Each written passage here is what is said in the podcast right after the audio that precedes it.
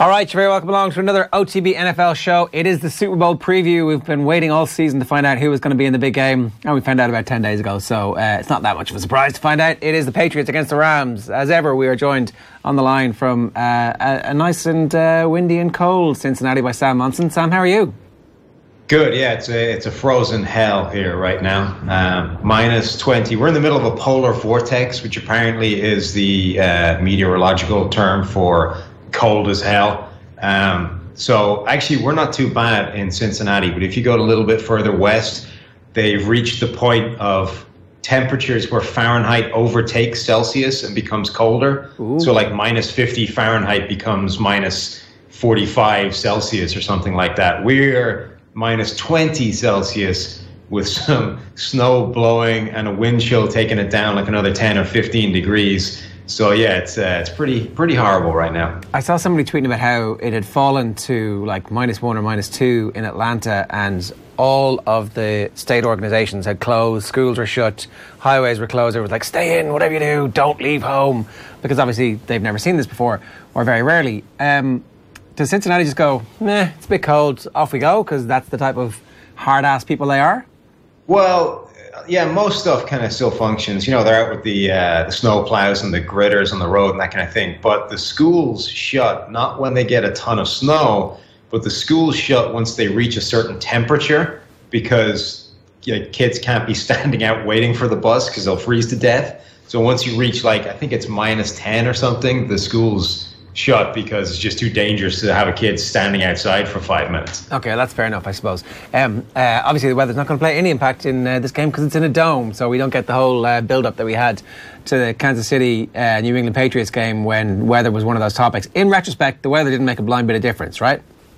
No, not really. But imagine if this was a year ago and we were talking about a Super Bowl in Minnesota and the temperature around the building was minus 60 like they were having hysterics last year and the temperature was like 40 degrees higher than it was or than it is right now. So that would have been fun. No you're right though. The, the weather didn't make a huge amount of difference in that game. Um, and obviously it's going to make no difference in this game. But the only thing it might do is kind of promote the passing game a little bit more. You know we've seen the patriots go to this run heavy system the past couple of uh, games. In large part i think because of the defenses they were facing but between the Rams defense and the fact that there's no weather to worry about anymore, I think we might see them be a bit more pass happy in this game. Okay, before we get to that, there was one other thing that at the start of the year we were going to talk about. Um, the, the advent of legal gambling in the States was something that uh, it seemed like there were a bunch of different businesses primed and ready to uh, be involved in and kind of just give gamblers information. How has that played out for PFF over the course of the season? How have your systems and the models for predicting scores, what, what level of, of accuracy have you managed to hit? Yeah, I think it's it's slow going for everybody because as much as it's now it, it kind of passed the initial legal hurdle, it's got to go state by state to be kind of opened up as a market. So you know, there, I, am not sure how many states have opened it up right now, but it's it's still a relatively low number and it's going uh, piecemeal through the system. So everybody's kind of jockeying for position to get ready for the point where it does become this total free for all. Um, yeah, we've had PFF Greenline, which is our kind of gambling product, working throughout the season, and we've had sort of three main areas that we've given picks on: the um, the the actual line, the Vegas spread, uh, the money line, which is sort of where the money's going on those, and then the over under on those picks. Uh, the over under is the one we struggle on the most. I think we're under 50% for the over under but we're way above 50% on the against the spread picks. That's been our most successful thing. That's the most common one that everybody knows. You know, you pick the Patriots and the points, and that's how you get your your bet that way. That one I think is up at 58, 50 something like that percent over the season, um, and then the money line as well. We've been extremely successful on as well. So I think when you're, you know, when you're talking about a gambling product like this, nobody is looking for something that's going to give you you know 75 80% it's all about playing the margins above and around 50 um, so i think for year one it's been extremely encouraging year two we'll make some tweaks to it but the big thing i think for us is to maybe expand it to the college game where I think the, the margins are much bigger because the level of information out there is so much smaller. You know, everybody has data on the NFL, so Vegas typically is not that far off. But when it comes to college, the college game, I think we have way more information than anybody else, and we could potentially make some really big inroads there. Yeah, because I, I, bring it up because at the, the, start of the season, um, there was a good piece. Uh, I think it might have been on the Athletic this week saying that very unusually, the Rams won the off season, and uh, they've actually managed to reach the Super Bowl because uh, last summer they went on a spending spree. They were trading away their picks to get superstars added to the team. And traditionally, anytime uh, a franchise has tried to build a team that way, it has backfired. There's been chemistry issues in the uh, dressing room, all sorts of reasons why it hasn't worked up to this point. Um, and they were one of the shortest odds at the start of the year to be in the Super Bowl, and, and low they have managed to follow through on that, which is a fairly remarkable achievement. We, we kind of take it for granted given that they have spent this money on this, these superstar players, but they've got a child coaching them who has managed to bond that whole team together. Yeah, and it hasn't been because of those guys that they brought in. You know, by and large, the sort of free agent spending spree they made hasn't really made that big of an impact. And, you know, a guy like Ndamukong Suh hasn't really come good until the postseason. Uh, Aqib Talib has been missing for a lot of the year as well. He hasn't made an impact. Marcus Peters has been a disaster at cornerback. Um, so if anything, he's been a drag on this team, not a reason they're in, they're where they are. So yeah, I think it's there. A couple of those guys have a chance to make an impact in the biggest game, but they haven't been the reason they've got as far as they have it's been this system of Sean McVay and the offense he's been able to produce, um, let, and, and really how successful that's been. And when they've had hiccups throughout the year, it's been because teams have found at least a way of forcing them to plan B. Um, and, and they haven't reacted as well as they might have. I just pulled up the uh, the o- o- official numbers for PFF Greenline over the year: 56% against the spread, 45 on the over/under, and 69 on the money line. So that's the money line is the thing to hit if you want to make money using this. Yeah, like I, uh, I was saying this last week, but um, I got involved in a um, a picks competition, and I had like weeks where my picks were absolutely awful. But over the course of the season, I ended up at around about fifty percent, which is exactly what the gambling companies want you to do because that right. way they're making money. Yeah, exactly. So it's it's not about um, you know shooting for something that's going to be 75, 80 percent. There's no sure thing in this. The the game is way too volatile for that. It's about finding a consistent edge, and so far it looks like PFF Greenline is able to identify a consistent edge. And the the further the year goes on, the stronger that edge is because we have more data on that given season, um, and the the kind of the stuff that it puts out is is more predictive because there's a greater wealth of current data supporting it. You know, early in the season, we have to work from the previous year, and there's a lot of moving parts, and new guys coming in. Um, it's always tricky to, to work out exactly what kind of impact that's going to have. But later in the year, that stuff has been strong. Seth Wickersham had a great piece on the Browns and the whole Sashi Brown experiment just recently, where they had very good information from inside. You know, one of those kind of great stories that comes out from a place that you would assume great stories are going to come out of because somebody somewhere is leaking. It's kind of um, a self perpetuating thing. But uh, there was definitely a sense that this was a little bit of uh, the old school in the NFL getting its back on the analytics guys, and I'm like, you know, they, that old school just really haven't changed or understood how the NFL has changed in the last couple of seasons. Yeah, I mean, I think that article really just highlighted all the areas of deficiency when you kind of run back home to the old way of thinking. You know, it was all the things were pointing you to a specific candidate, but the head coach went out, or the, the owner went out there and went, ah, I like Hue instead. And Hue was a disaster. Um, you know, they didn't, he, uh, something about Teddy Bridgewater's handshake rubbed them the wrong way. And instead we draft Johnny Manziel. And, you know, there's, there's only so much you can do to sort of save people from themselves. Ultimately, all the data says one thing. You know, even old school football guys, when they embrace the information that's there, are making a lot of smart decisions. You've got guys like John Dorsey who, you know, came into that organization as a real skeptic of the data, but when you present it in a way he's prepared to digest and understand what it's showing him, it's now it's a tool. It's a, it's something that adds to his ability as a football guy to make these smart decisions. But when you throw all of the information out the door and you go, well, you know, I like this guy's handshake, or you know, this guy's this guy's girlfriend is hot enough that I'm prepared to, to give him a boost up the rankings you know, these are the kind of crazy things that people do, and it's patently absurd on the face of it, and that's when you get yourself into trouble. Yeah. Okay. What uh, in the build-up to a game like this? The Cincinnati local media are they paying attention to it, or do you have to flip over to the NFL Network and ESPN to find out that there is a Super Bowl this weekend? No, I mean everybody. This is one of America's great events. You know, the lead up to the Super Bowl, so everybody is covering it in some way, shape, or form. Um, I saw a local Pittsburgh station had a picture of Tom Brady at media day, and underneath it was captioned uh, "confirmed cheater," I think, something like that. So every media market, no matter where you are, is covering it in some way, shape, or form. Yeah.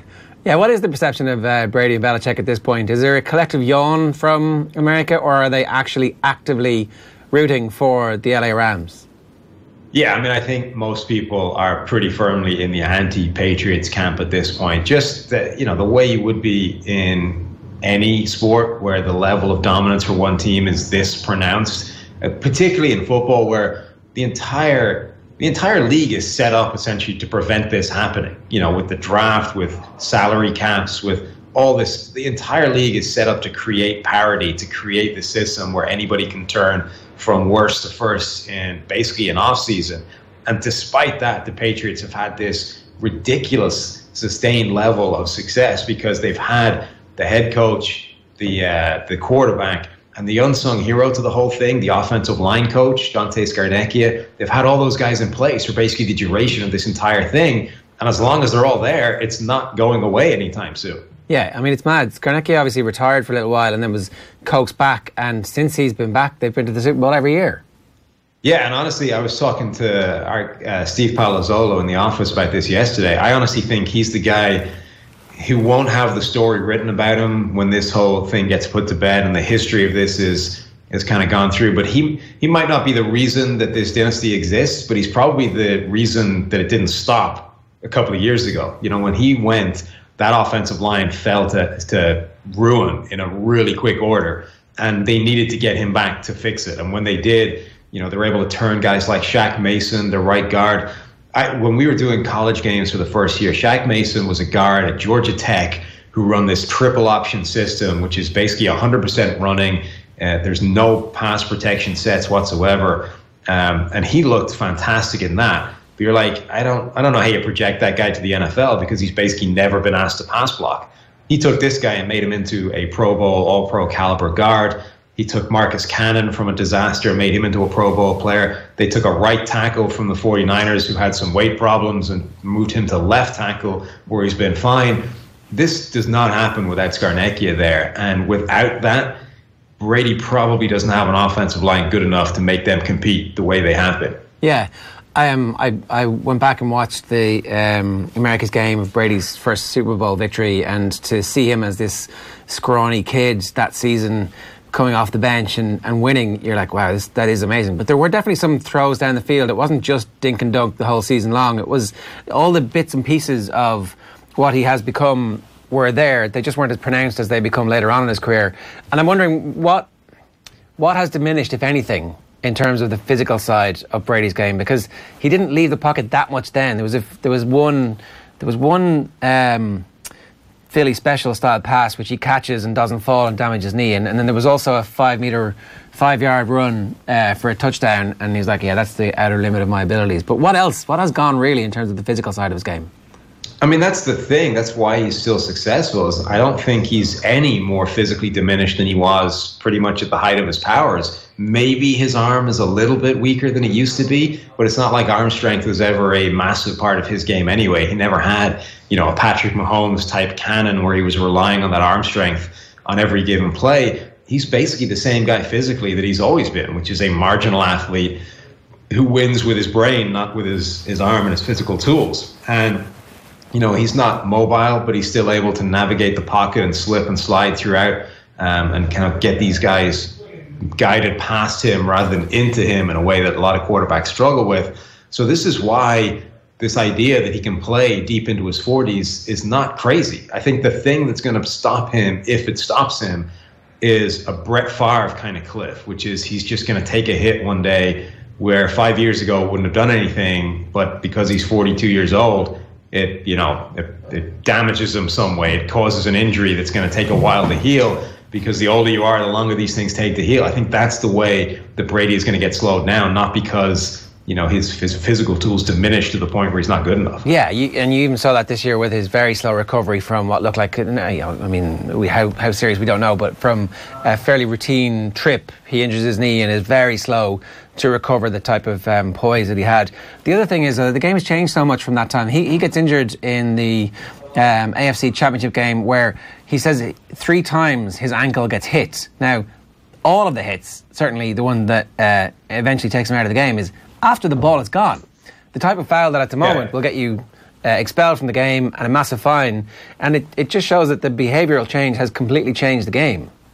Yeah, and that's the other reason he's able to go into his 40s where other quarterbacks weren't, because you don't have to f- rewind very long um, to find hits that just aren't okay anymore. So the game has changed to protect quarterbacks in in time with his kind of career. So the longer it's gone on, the more protected he is, and the less hits he's actually taking, and the less chance there is of him going down. You know, if you go back to that 2009 NFC Championship game where the Saints just went out and absolutely destroyed Brett Favre. Like Brady probably hasn't had a game like that in his career, and certainly not over the past few years. That's the kind of game that ended Brett Favre's um, you know career is the, just this this game of relentless destruction. Now Favre would always invite a few more of those hits on him than Brady ever will. Yeah. But Brady's just not going to have a game like that. So it's going to take one one or two freak hits that, that damage him in a way that he hasn't had so far. Yeah, and I think the other thing this means is that all of a sudden these quarterbacks who will last 10, 15, 20 years maybe if you're like it's possible that Baker Mayfield has a 20 year career. It's possible that maybe Jared Goff doesn't have a 20 year career, but um, Lamar Jackson probably won't. But uh, Sam Darnold might. Sam Darnold's 21, right? So, like, it's yeah. not beyond the bounds of possibility that it'll be boredom as opposed to injury, which more than likely takes him out. Yeah, it, it's a certain style of quarterback. You know, a guy that is extremely good at mitigating the damage that he takes. You know, Brady is one of the best at avoiding taking the hits in the first place, and then you know getting either lucky enough or um, good enough with your off the field preparation, with your you know TB12 diet, the avocado and water, uh, to make it so that the you know your physical tools don't diminish that much. I think there'll always be a a factor of anyone that relies on their physical tools a huge amount is probably going to see them diminish um, more than a guy like Brady did. But you know it's not always the case either because a guy like Brett Favre I, Brett Favre, I think, could roll out tomorrow and still be able to throw an absolute laser down the field at whatever age he is, like 50. You know, the arm diminishing wasn't what slowed Brett Favre down; it was his body breaking down. So yeah. even that is not a sure thing. Um, a, a, good piece this week from Peter King where he's uh, basically stalking Sean McVay from outside his house in LA and drives with him through the early morning traffic um, to the training ground, and that's the interview for the week. That's the access that he's got, and there's a few little nuggets in it. Um, you know, he's listening to audiobooks. He's listening to Mike Lombardi's book being read to him, Gridiron Genius, to kind of implicate himself in that whole uh, um, system that Lombardi has come from, which is the um, Walsh system from San Francisco. And you know, you can see that him to Shanahan to Mike Shanahan, that is to. Uh, that's a very nice thing. And then he also mentions Belichick texting him, and apparently Belichick has been a little bit kind of. Uh, cold this week when he's been asked about it in press conferences. McVay is slightly embarrassed about the whole thing, and you're like, maybe next year uh, Sean McVay doesn't have a journalist ride with him from his uh, house to uh, the facility. Yeah, it's probably true. I think you know, I think Belichick probably kind of likes cultivating this aloof, you know, cold personality to the public. I don't think he he particularly loves it when it gets out that you know, behind the scenes and to NFL people, I think he's probably quite open and warm and, you know, does things like texting guys like Sean McVay and congratulating for how well they're playing and, you know, how great they look. I, I think he, he doesn't necessarily enjoy it when that stuff gets out. No, so I probably wouldn't be uh, telling anybody again if I was McVay about it. But maybe, look, who knows? I, I don't know if any of this stuff actually matters in the build up. Um, until last week when it emerged that the Saints had uh, taken the pre-match audio of um, one of the opposition saying, one of the Rams guys saying, "Oh, this sounds no big deal. We're going to be grand in the Superdome." And then they played it again and again and again and again, and the jumbotron's pissing off the Rams fans to the point where the decibels level reached so high that the Rams couldn't hear what was going on. So, I mean, everything we always knew about, now, it doesn't matter. Maybe that's all. Maybe that's all nonsense, and it does matter. I don't know. Yeah, I mean, yeah, the Rams certainly do appear to be I don't know if they're just approaching it uh, that none of this noise matters, or if you know there's an actual strategy behind it. But they are definitely playing sort of fast and loose with the pre-match comments they're making between multiple guys saying that the the noise in the Superdome wasn't going to be a factor, and whatever happened with the result, it was a major factor. You know, Jared Goff was out there with duct tape over the holes in his helmet so that he could try and hear the communication coming in. That was they ramped up the noise in that place that game, and it was a definite issue. And then this week. You know, Nickell Robey Coleman has gone out there saying that Brady isn't the player he used to be. I think Michael Brockers made a similar statement as well. I just I don't see the upside to those comments. You know, I, I get that you might be confident enough that you know you, are not concerned by it, but I don't see the win. You know, just keep your mouth shut, don't make the comment, and at least you don't lose anything. Whether it makes a difference or not, you're putting and and this is a team that is trying to manufacture this underdog crap. You know, the Patriots have been banging on about this underdog status all the way through the playoffs, and it's complete rubbish. Yeah. But God, don't feed into it. Like, don't give them more crap to pile on top of that. Why would you try and motivate them like that? Yeah, especially now they're minus two. Uh, so the the money has come for the underdog Patriots to make them two point favourites for this game. H- how do these two teams match up when you're thinking about it now, a few days out, and kind of let's assume Todd Gurley plays a Todd Gurley esque role, which I think is quite a big assumption to make at the moment. I'm not sure if he is going to play uh, his best game of the season or even one of his top 10 games of the season. Um, how do you think these two sides match up? I think they match up pretty well. What's what's going to be fascinating is this this cat and mouse game between um, whether Sean McVay has this viable plan B. You know, we've talked about it before. The plan A is fantastic, and when plan A is on song, this Rams team is basically unstoppable. But when they've had problems this season, it's because people have figured out how to slow down plan A and force them to plan B or dare them to do something else. And either they haven't done it, they haven't taken the dare, or when they have, it just hasn't been quite as effective. And, you know, the Patriots are probably the best in the NFL at taking away the thing that you want to do and forcing you to go to something else. And they're also probably the best in the NFL at doing the reverse. So when a team takes away their plan A, they're fine. They'll go to plan B and it's not a problem. I think the one area where you know Sean McVay yet hasn't demonstrated this this kind of comparable Bill Belichick ability is going seamlessly to Plan B and being okay. So that's the thing I think to watch early on is have the Patriots or are they going to take away this play action passing game, basically flood the coverage zones, uh, play with a light box up front, not too many guys stacking up against the run, essentially dare the Rams to run the ball all day. Um, and if they do, will the Rams take that invitation? Because they've only really done that once this season um, against Dallas in the playoffs, and when they haven't done it, they've struggled. So that I think to me is the most fascinating matchup: is will Sean McVay kind of will he be okay playing either side of that, depending on what the Patriots do?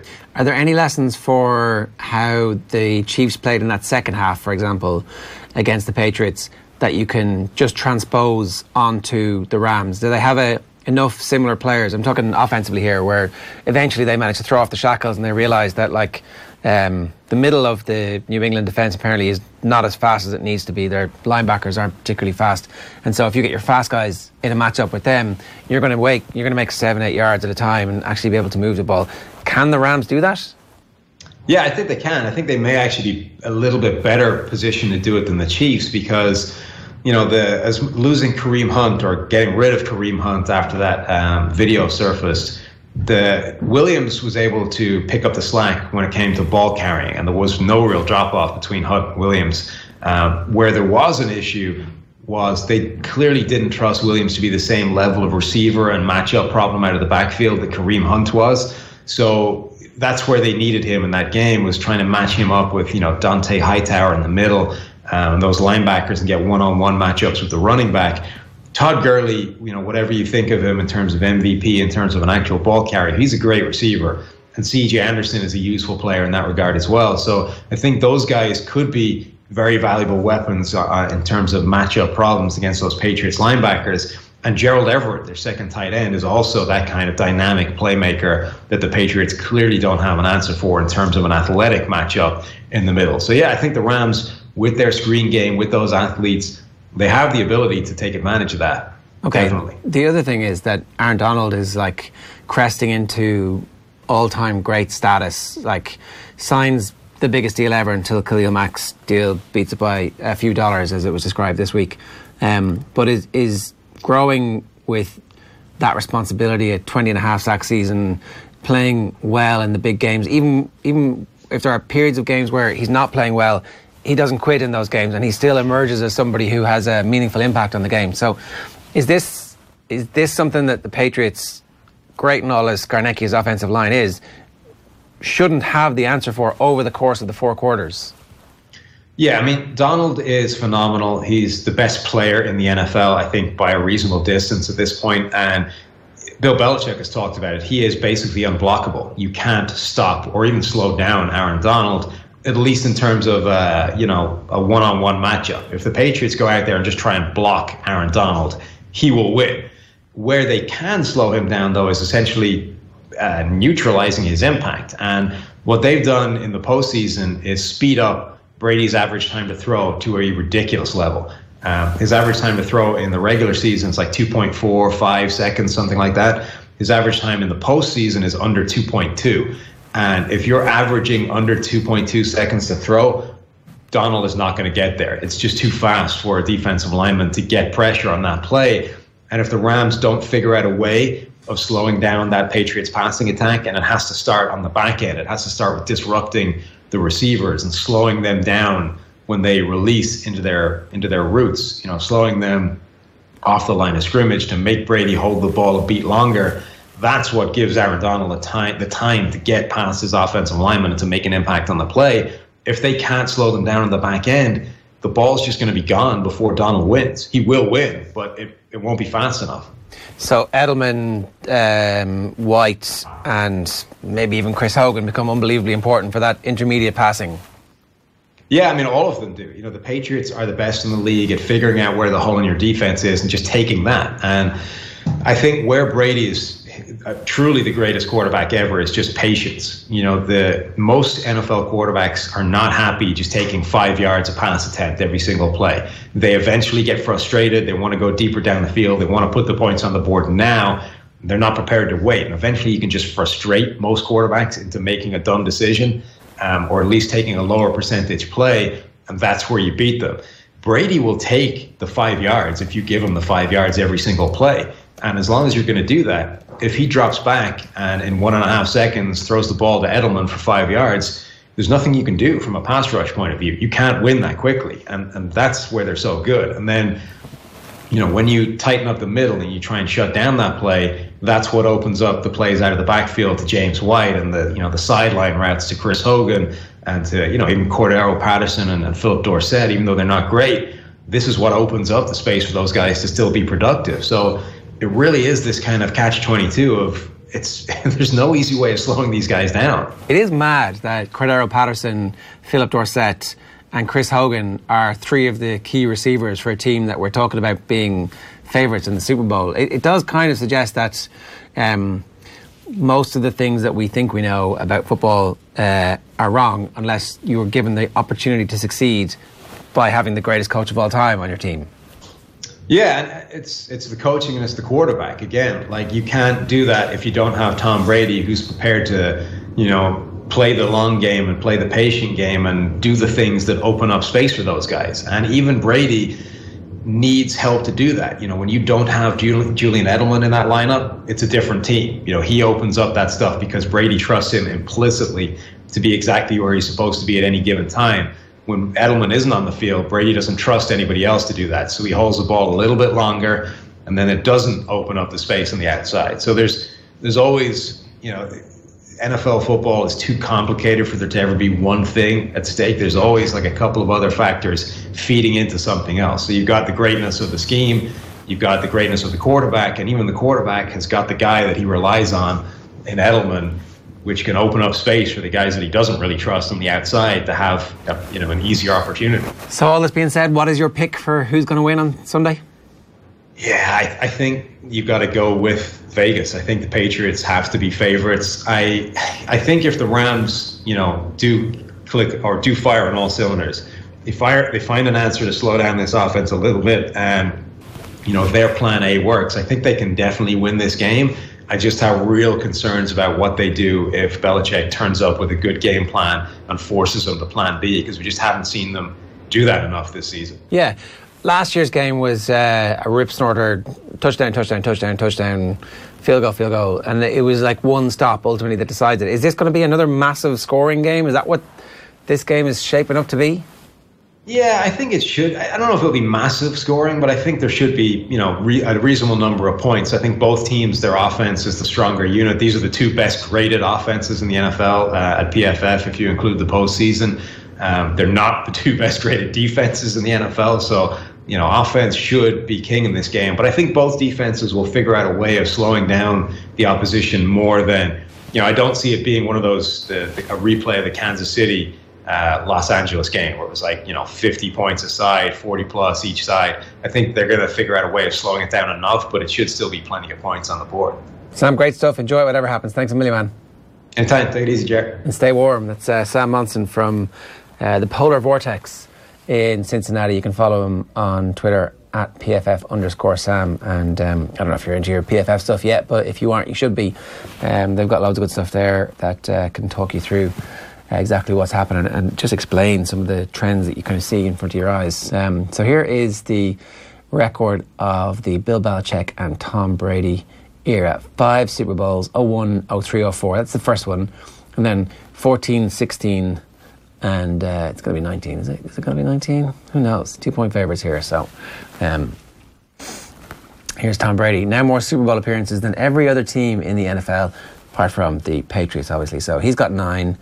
Uh, you've got eight for Dallas, the Steelers, the Broncos, uh, the 49ers for six, um, who obviously have only lost one. And then it's five the Giants, Dolphins, the Packers, the Raiders, and uh, Washington. But uh, yeah, so that's the record. That's what um, the Rams are up against. Uh, there's the other one. Uh, these are the records that um, Brady and Belichick and New England hold. Most Super Bowl appearances as a player, most Super Bowl appearances as a starting player, as a head coach, as a coach, in any capacity. Belichick with 10. Uh, five Super Bowl wins as QB, five as head coach, four Super Bowl MVPs for Tom Brady. What's going to happen this weekend? Uh, Fahey joins us. Um, Cian, how are you? What do you think is going to happen? Um, I think the Patriots are going to win based on their experience versus Jared Goff. Not that they've played Jared Goff before, but I mean their experience playing in these games and matching up to opposing offenses. And Jared Goff still being a very young quarterback. Even if you're quite high on Jared Goff, the idea of facing Belichick for your first time and doing so in the Super Bowl is kind of terrifying. Yeah, Nick Foles was like, eh, no big deal. Nick Foles to me had a better supporting cast. Nick Foles to me had a better situation. Nick Foles also like so. Here's the thing about Nick Foles, like for as much as I laugh at the idea that Nick Foles is going to get paid, he is going to get paid this offseason. And he does have these games where he plays way above his skill set, where he is able to make big throws and he protects the ball and he just has a great game. Goff is less that way. Goff is kind of consistently who he is, and you're going to get like I went through all of Jared Goff's throws this week. I checked every all of his accuracy, checked where all the big plays came from, checked how often he was missing big plays. It's pretty consistent game to game. Like you know what you're getting in Goff, which is a good thing for the coaching staff because that means they can build around specifically what's happening. But it also means you're not going to get these spike games that you got with Foles. I think the the big key last year, and last year I came on here and I said the Eagles were going to beat the Patriots, and I expected it to be a lot less close than it was. I expected the Eagles to blow the Patriots out just because of the way the offense matched up to the defense. But that offense last year, while it had it, it had its issues because Carson Wentz went, went out and had a couple of bad games late in the regular season, once you hit that later part of the year, the quality of Brandon Brooks, the quality of Jason Peters, or Jason Peters wasn't playing, the quality of Lane Johnson, the quality of all that kind of established the offensive line, and set everything up for the quarterback. And I don't feel like the Rams have that same quality. I know they played well through the playoffs, but I feel like Belichick is going to be able to create pressure the same way he did against Patrick Mahomes. Notwithstanding the fact that he did manage to create pressure against Patrick Mahomes, there was that second half where they had a massive lead and they get sucked back into a game. Um, so, they, I mean, the Patriots have been brilliant in the last two weeks, but you know, do we just write off the previous 17 weeks and go, well, that was just them getting to this point? No, well, obviously we can't do that. And I, one of the things I did this week as well was go back and look at the, at the both championship games with the all 22 cameras and look at exactly how each game went. And one, the thing I was most fascinated by was that Patriots' ability to shut down the, the Chiefs' receivers. Like Sammy Watkins was not a factor, really. Uh, Tyreek Hill obviously wasn't a factor, Travis Kelce. And one of the things you noticed pretty early on was that they were just grabbing, grabbing, grabbing, grabbing, holding everyone. They'd, they would put the safety over Tyreek Hill, they would play press coverage on him, take him out force the ball to go elsewhere. And Stephon Gilmore was just hanging off of Sammy Watkins. It was like he was a kite and Watkins was running and pulling him through the air. See, the, if you go even the second pass attempt of the game, it's a deep throw thrown right down the middle of the field, and it looks like an awful throw from Mahomes. What happens is they doubled Hill, they play press on, on Kelce and give help to Kelce, and that creates a wide open space for Watkins to run down the middle of the field, and Gilmore is literally just hanging off his jersey. So Mahomes throws the ball, and it goes way off target, and the refs don't call it. And I feel like Belichick's probably going to do quite a bit of that again, where it's the idea that you're going to dare the officials to call it every single play, and the officials aren't going to call it every single play because they, like the rest of us, are human and they want this game to keep moving. In the second half, you've got a key defensive pass interference penalty on a deep sideline shot where they started calling it a little bit more. That helped open up the offense a little bit. That kind of forced the defensive backs to step back a little bit and not be as aggressive, and that led to that scoring output in the second half. Okay, I have a prediction though on the basis of what happened at the end of the Saints game that everything will be called for the first five minutes, first five, first two possessions for both teams. So maybe that changes things a little bit. Yeah, I tend to agree with you that it's going to be like they're going to want to make a statement. Like this is the ridiculous thing about the NFL, where the losers lost, so they're complaining, and now the NFL. I literally just saw as a tweet from Adam Schefter saying they're changing, they're looking at changing the rules, so the officials can now challenge their own calls and go review pass interference plays, which is just ludicrous because it's not going to please anyone. Like the idea of just kind of trying to satiate the team that lost, it's never going to work because they lost. They're going to find a thing to complain about when they lose. So in this game, yeah, because it's on Super Bowl, grandest stage, biggest stage, whatever way you want to put it. Yeah, there's going to be a start to this game where every single little thing is called, every single little thing is pushed on. And I don't know who that necessarily favor, uh, is, is favored for. Because my interesting thing about this is I am in the minority, I feel like, where I think the Patriots are going to spread the Rams out and throw the ball short and try and get the ball out quickly to avoid Aaron Donald, which is not what the Saints did. The Saints wanted this vertical passing game where they were holding the ball a little longer. That's how he threw his interception at the in overtime. He was trying to push the ball downfield on a slow developing route, which left Aaron Donald come into the game. But I'm in the minority here because a lot of people think they're going to take the same game plan they had in the AFC Championship game, where they're going to run the ball over and over and over again in the Rams, which theoretically is a good idea. But I just remember that Falcons game from two years ago where everyone expected them to run because they were bigger than the Falcons' defensive front and they came out throwing all game. Obviously, it put them in a hole initially, and in the second half they came back. But it just feels like they're going to put this game in Brady's hands and trust him to go and win it. Yeah, and throw the ball to James White a lot, 20 times.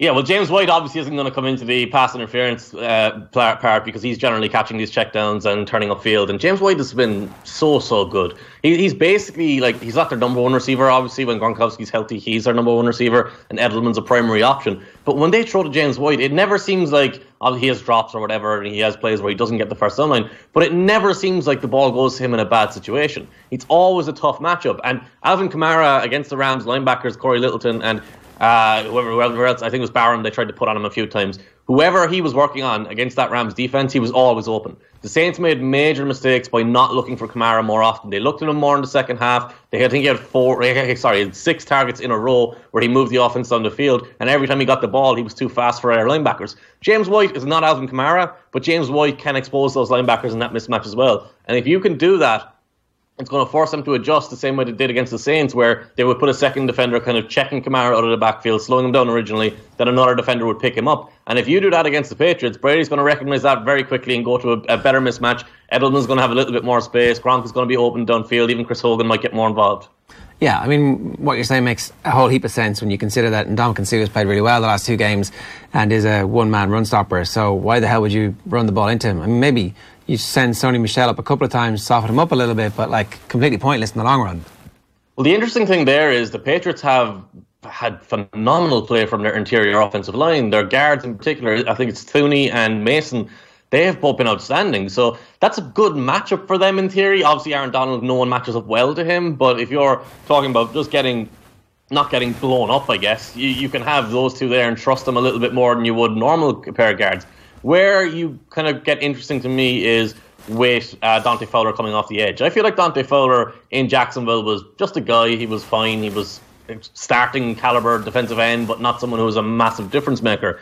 He was the guy who got the Brees for the interception at the end of that Saints game. But even outside of that play, he just looked much better in Los Angeles than he did in Jacksonville. And I, I was kind of thinking to myself, is it Aaron Donald impact, where Aaron Donald's getting so much attention that he's just playing, he's getting more space to work in, he's getting better matchups. But in Jacksonville, they had Calais Campbell, they had Malik Jackson, they had all these other guys who were drawing attention too. So I think there's just something maybe that Wade Phillips has, has taught him up on or whatever. But he's showing off much better footwork. He's showing off more explosion. He's more violent with his hands, and he could be a key part of this game because if you're if the Patriots focus on that interior rush and then Brady gets uh, has to hold the ball a little bit longer, he invites that edge rush to come in. Then you've got problems like they had last year. The only play in from last year's Super Bowl was that forced fumble from Brandon Graham, I think it was. He coming off the edge. So Fowler is capable of doing that. He's not going to win around the edge as much as, he, as he's going to win across the face of the tackle and penetrate through the pocket. Yeah. So the game plan from the uh, offensive point of view for the Pats is get the ball out early and often and spread the field and, and make those guys have to worry or at least think, oh, is that going over my shoulder? Do I need to stop that? And that's fairly obvious. If that if that's what the game plan is, and, and if they go to that, how do you stop that? Um, well, the, the, interesting thing here is Nickell Robey-Coleman is going to be a very, very important piece on this defense, I think, because obviously he like okay, so you, you have to look at cornerbacks, and generally how you look at cornerbacks is you look at their frame. If you're a six foot two cornerback with long arms and long limbs, you can't really turn as quickly as a guy who's in, in general. Some there are exceptions, obviously there are some guys who are spectacular, but in general, you can't really turn with a guy who's five foot ten, short, and has very quick, very quick movement. So you can't take Aqib Talib and say he's our best cornerback. Julian Edelman's their most important receiver. Let me put Aqib Talib on Julian Edelman, and that'll shut him down you have to go with Nickell Robey-Coleman, who is very short, who's five foot eight, five foot nine, I think. He's literally nickel in his name. He is their nickel cornerback. He's going to stay inside because Marcus Peters can't do it either. He's taller and rangier as well. So it kind of depends how you how much help you try and give to Edelman with Coleman. I think you have a linebacker kind of cheating his way a lot. You have uh, you have safeties playing a little bit over the top and trying to split the outside receiver with the inside receiver. But I don't feel like they're going to try and push the ball downfield. I don't think Hogan will be a big factor. I don't think Phillip Dorsett's going to be any factor at all. I think it's going to be Edelman working underneath. It's going to be Gronk trying to work the seams, getting a safety matchup. And from the Rams' point of view, John Johnson's a good safety. Lamarcus Joyner is talented but inconsistent. There's no kind of matchup where you think, oh yeah, we've got this locked down, except with Talib on Hogan, or if Talib plays Gronkowski, and then Peters on whoever else comes after that. Edelman is going to be the problem, and I know it's kind of boring to point out because he's oft, often the problem. But in this specific matchup, it feels like the offense is going to go through him and James White all game. Yeah, okay. Again, that makes sense. So say that all happens and um, the Patriots move the ball relatively easy. Um, then it, it is completely up to the Rams offense to keep them in the game and to win the game for them. Are they good enough to do that? And does Todd Gurley need to be uh, early season Todd Gurley if that's going to happen? Well, this is one of the things I wanted to look at specifically this week, and I wrote an article about it on Patreon where Todd Gurley has not had like he's had a fine season receiving. He's had more drops this year than he had last year. I think it's seven drops this year on 64 or 69 accurate targets. Last year it was three drops on on 64. I think it was something like that. Either way, he's dropping the ball a lot more this year. But the bigger issue is he is not creating as much after the catch as he did last year. Last year, he had three 40 plus yard plays. I think the, the Rams had seven in total. He had more than most teams on his own. He's only had one so far this year, but he also had a bunch more plays where he was gaining more than 20 yards. And this year, that hasn't been the case either. And it's a big key with Goff because if you beat Goff at the snap, and what I mean by that is if the defense called doesn't give Goff an open receiver to throw to initially, he's more likely to check the ball down to Gurley regardless of what the coverage is. So if there's a defender standing right next to Gurley, he'll still throw him the ball, or he's going to throw the ball away. He throws the ball away quite a bit. So if you can force the defense to do that, you're putting the ball, or if you can force the offense to do that from a defensive perspective, you're putting the ball in Gurley's hands, but you're putting the ball in Gurley's hands in a position that's disadvantageous to him. He's somewhere he's going about to be tackled. He has regularly, over the course of his career, caught a ball like that with a defender on him and just made him miss completely, blown blown past and gone down the sideline. There's a play against the Saints from the regular season game, not last week's game, where Goff checks the ball down to him. He's got one on one with a linebacker in space. He sets the linebacker up inside, breaks outside, runs past him. Instead of a it was a second and 14 play. Instead of it being third and 12 or third and 11, they've got a first and 10 down in the red zone already because of Gurley's ability to make that defender miss. And I think that's going to be key. Because if you're Bill Belichick, you can put everyone in the right position. You can put Kyle Van Noy in space. You can have all these assignments done perfectly. We know exactly what's going to happen. But what you can't do is tackle that guy for, for the defender. And Todd Gurley, for as much as Todd Gurley has struggled over recent weeks, he is the toughest guy in the league to get to the ground once he's in space. He can run away from you, he can run through you, he can make you miss with subtle movements. He can set you up before he even catches the ball. He's done that quite often too, which is a Michael Crabtree thing where your posture defines where you're going, the defender reacts to that, and then you go the opposite direction. So I feel like this game could actually, like weirdly enough, could come down to how those checkdowns go because those determine if you're punting or if the drive extends and continues and you get into scoring range. And that's a huge thing, even though it kind of will look like a very small play. Yeah, I mean, I would think the uh, the football gods would be complete arseholes if uh, they don't let Todd Gurley at least appear in this game fully fit or close to being as close to being fully fit as he can. Like I, I it felt like he wasn't fit with the drops, and then he got punished because he looked okay when they were when he scored the touchdown just before half time. So part of it felt like he was being punished for not being match sharp. And then I think one of my one of my theories or one of my concerns has been that like okay he scored 21 touchdowns this year in, in the season. Last year he also had a huge workload. I'm like he said he said this week I'm not hurt. If I was hurt I'd be on an injury report. And I think it might be the case that he's not specifically hurt anymore. That the injury isn't a problem anymore.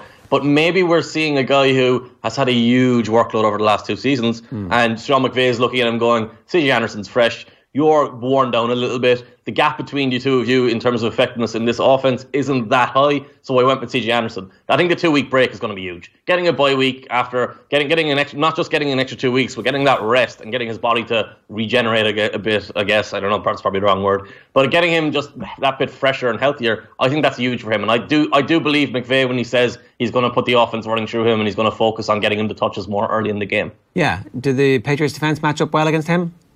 No, no one matches up well against him. you need Todd Gurley to beat yourself. The only time, the only time Todd Gurley has ever been truly shut down was when Jeff Fisher was running that offense, and he had four plays, and he ran the same four plays every game, so everyone knew what to do and just clapped all over. All Todd right. Gurley is Todd Gurley is a generational football player and one of the best players in the league. Just because he's had bad games on prime time, we should not overlook how good he is. Okay, so you think he's going to make a comeback, and then this game should be a bit of a classic.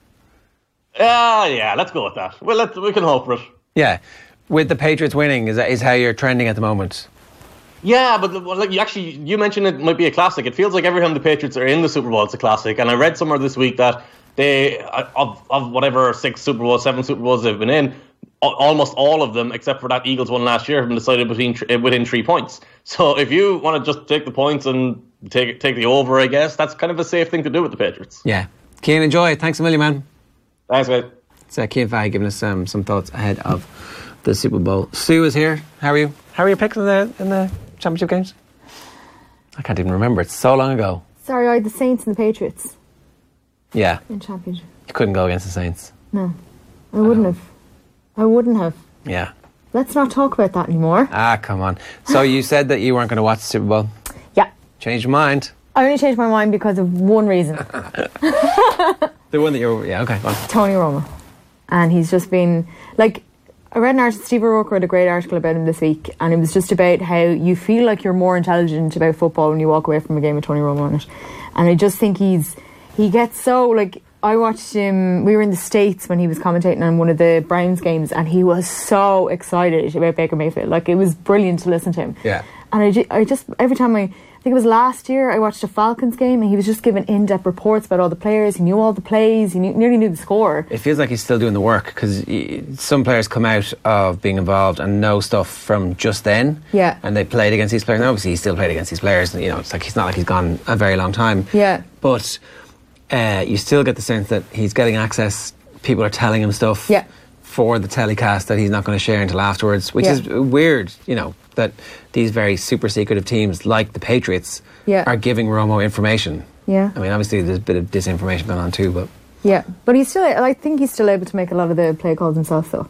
Like, I just, there was a, there was a play last week, can't remember what it was, but it was a, oh, I know what they're going to do here. It's going to be a trick play. They're going to do that. And it was exactly like he mapped it out. Like he, yeah. he picked out where the player would be on the pitch. Yeah, it's insane. Like he's unbelievable. Like it's like he knows everyone's playbook. I just, anyway, so he'll be quite enjoyable. I'm kind of sorry I didn't watch the Chiefs and Patriots because I had my storming session and was like I'm never watching NFL again because I missed him commentating on it. Oh yeah, well uh, then then that might have been some of the, certainly in the second half he was uh, unbelievably excited. Well, that was an amazing final ten minutes, final eight minutes of that game. Uh, the over is 56 and a half.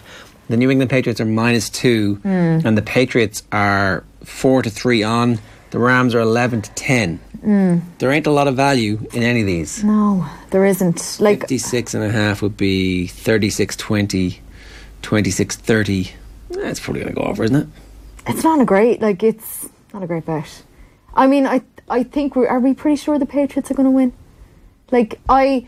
I, for me, it always comes down to in these games, it's the experience of somebody in a Super Bowl, and it's first Super Bowl nerves against somebody who's like a seasoned player who knows exactly what he's doing, and ha- almost like rests himself all year to get to playoffs. And Brady's Brady's just unbelievable. Like his record in Super Bowl is unbelievable. I think they'll have this whole game mapped out. They'll know exactly what they're going to be doing. I don't I don't think the Rams are going to. I think they'll be way too jittery. I don't think they are going to be too jittery. I don't know, because like the Eagles weren't in any way mm. jittery last year. Oh, I, I actually thought the Eagles were going to be really jittery last year as well. I couldn't believe how calm they were. Yeah, when you think back though, Cam Newton on the first snap, it was like, oh my god, is going to be a disaster. And it was. He just Yeah, couldn't really get was. He really, Yeah. he really choked that day. Which was Um, really disappointing. But I don't expect like this team has enough. Well, maybe it doesn't. If Gurley, if Gurley doesn't Yeah. play well, if he's not fully fit, if he, he is the same as he was, and if Goff chokes, then that team's screwed. They can't recover from that. Yeah. But if Gurley played well, even if Goff chokes, they can get into the game, and Goff has a little bit of time to get going. Mm. Yeah, But I think the defense are going to win it though. If they are going to win it, I think it's defense wins Super Bowls. I keep to leave And- 100 to 1 if for uh, MOTM yeah, I, I, or MVP. like their defense was unbelievable all season. Like Donald's just amazing. He's going to get to Brady. So if they if they are going to win, Mm. yeah, like I'm like Aaron Donald's only thirteen to one. That's not great. Like, I wouldn't want I don't that. like. I I, th- I, do I actually think it's going to be a quite a good game, but I just I can't stand either of those us some money here, I Sue. have- I- How- so you're taking the I'd take the Patriots. taking the Patriots Yeah. minus two. Yeah, I just would go. I'd be like that with any sport, though. I think you'd look at it and go, "Who's going to be the most calm under pressure? Who would I trust with 30 seconds left in the game to be able to do something amazing?" I would trust Tom Brady. Tom Brady passing yards um, plus two hundred and ninety one is eleven to ten on. I think he's going to get that. Yeah, I think that's. I uh, absolutely think he's going to get that. I think that's a good bet. Pass Yeah. completions. Last year this was 40 something. And uh, that was the bet. It's over 26 and a half. I think he's going to get he'll that. get that. Yeah, I think you could have that. And Yeah. the Tom Brady over, and you're getting uh, two evens. And uh, it's not giving me a calculation on that. But whatever. I would, I would Brett and Brady. I'd say it like especially out of those interviews as well after the Chiefs where he was like, "Oh, they said we were too old. They said we couldn't do it." He, I definitely feel like he thinks I have point to prove here, and I'm going to prove it. I mean, it's mad that he's the greatest player of all time, Mm. and he's got the we're written off. Somebody did ask him, uh, who actually wrote you off, Tom? and of course, he couldn't name names. You, know. Do you think I read the names of the little Lilliputians who are? I don't even. Can I? Are you a human being? I don't know. I think like I don't like him, and I think they're a game of cheats. It's a game of cheats. Well, there you go. No That's how I bitterness. feel about it. No bitterness I used to like the Rams. I used to really like the Rams. I really like Sean McVay. I would like if it wasn't against the Saints, I would have been totally up for them here. I hate both those teams. James White receiving yards over 50. James White's had an unreal season as well, though. Like not- you have to admit, like with the season they had in the regular season, nobody would have put them in this position. It is unbelievable that they are in a Super Bowl. The AFC's shite. There's one other team. Well, no, they, they well they had a couple of tough games along the way. They had the Chiefs. Yeah, the Chiefs. Yeah. They beat the Chiefs. Beat the. They beat- the beat- had Chiefs. to beat. Who wet the bed every time they get anywhere. I know. Well, Mahomes. That's what I'm saying, though. Mahomes is a young guy. He is, yeah. You yeah. know, he'll be back. He will be back and he'll crush them. Yeah. And he won't forget this and he'll win And year Brady after year. be 62 at the time, still playing. Uh, so Tom Brady over 26 and a half pass completions. Oh, it's pass completions, not attempts. Mm. Yeah. I'm taking it, and I'm taking Tom Brady over 295. I think they're going to come out. 291 yards. They're going to come out the, and they're just going to hammer them in the first quarter. I think they'll go for it in the first quarter. So that's it. And you're taking the Patriots minus 2 Mm-hmm. So thanks for being with us. That is your lot this week from the uh, NFL pod. If you have any questions for us, you can hit us up on Twitter at Off the Ball or uh, whatever you want. Hit us, and we'll answer those questions for you. Cheers.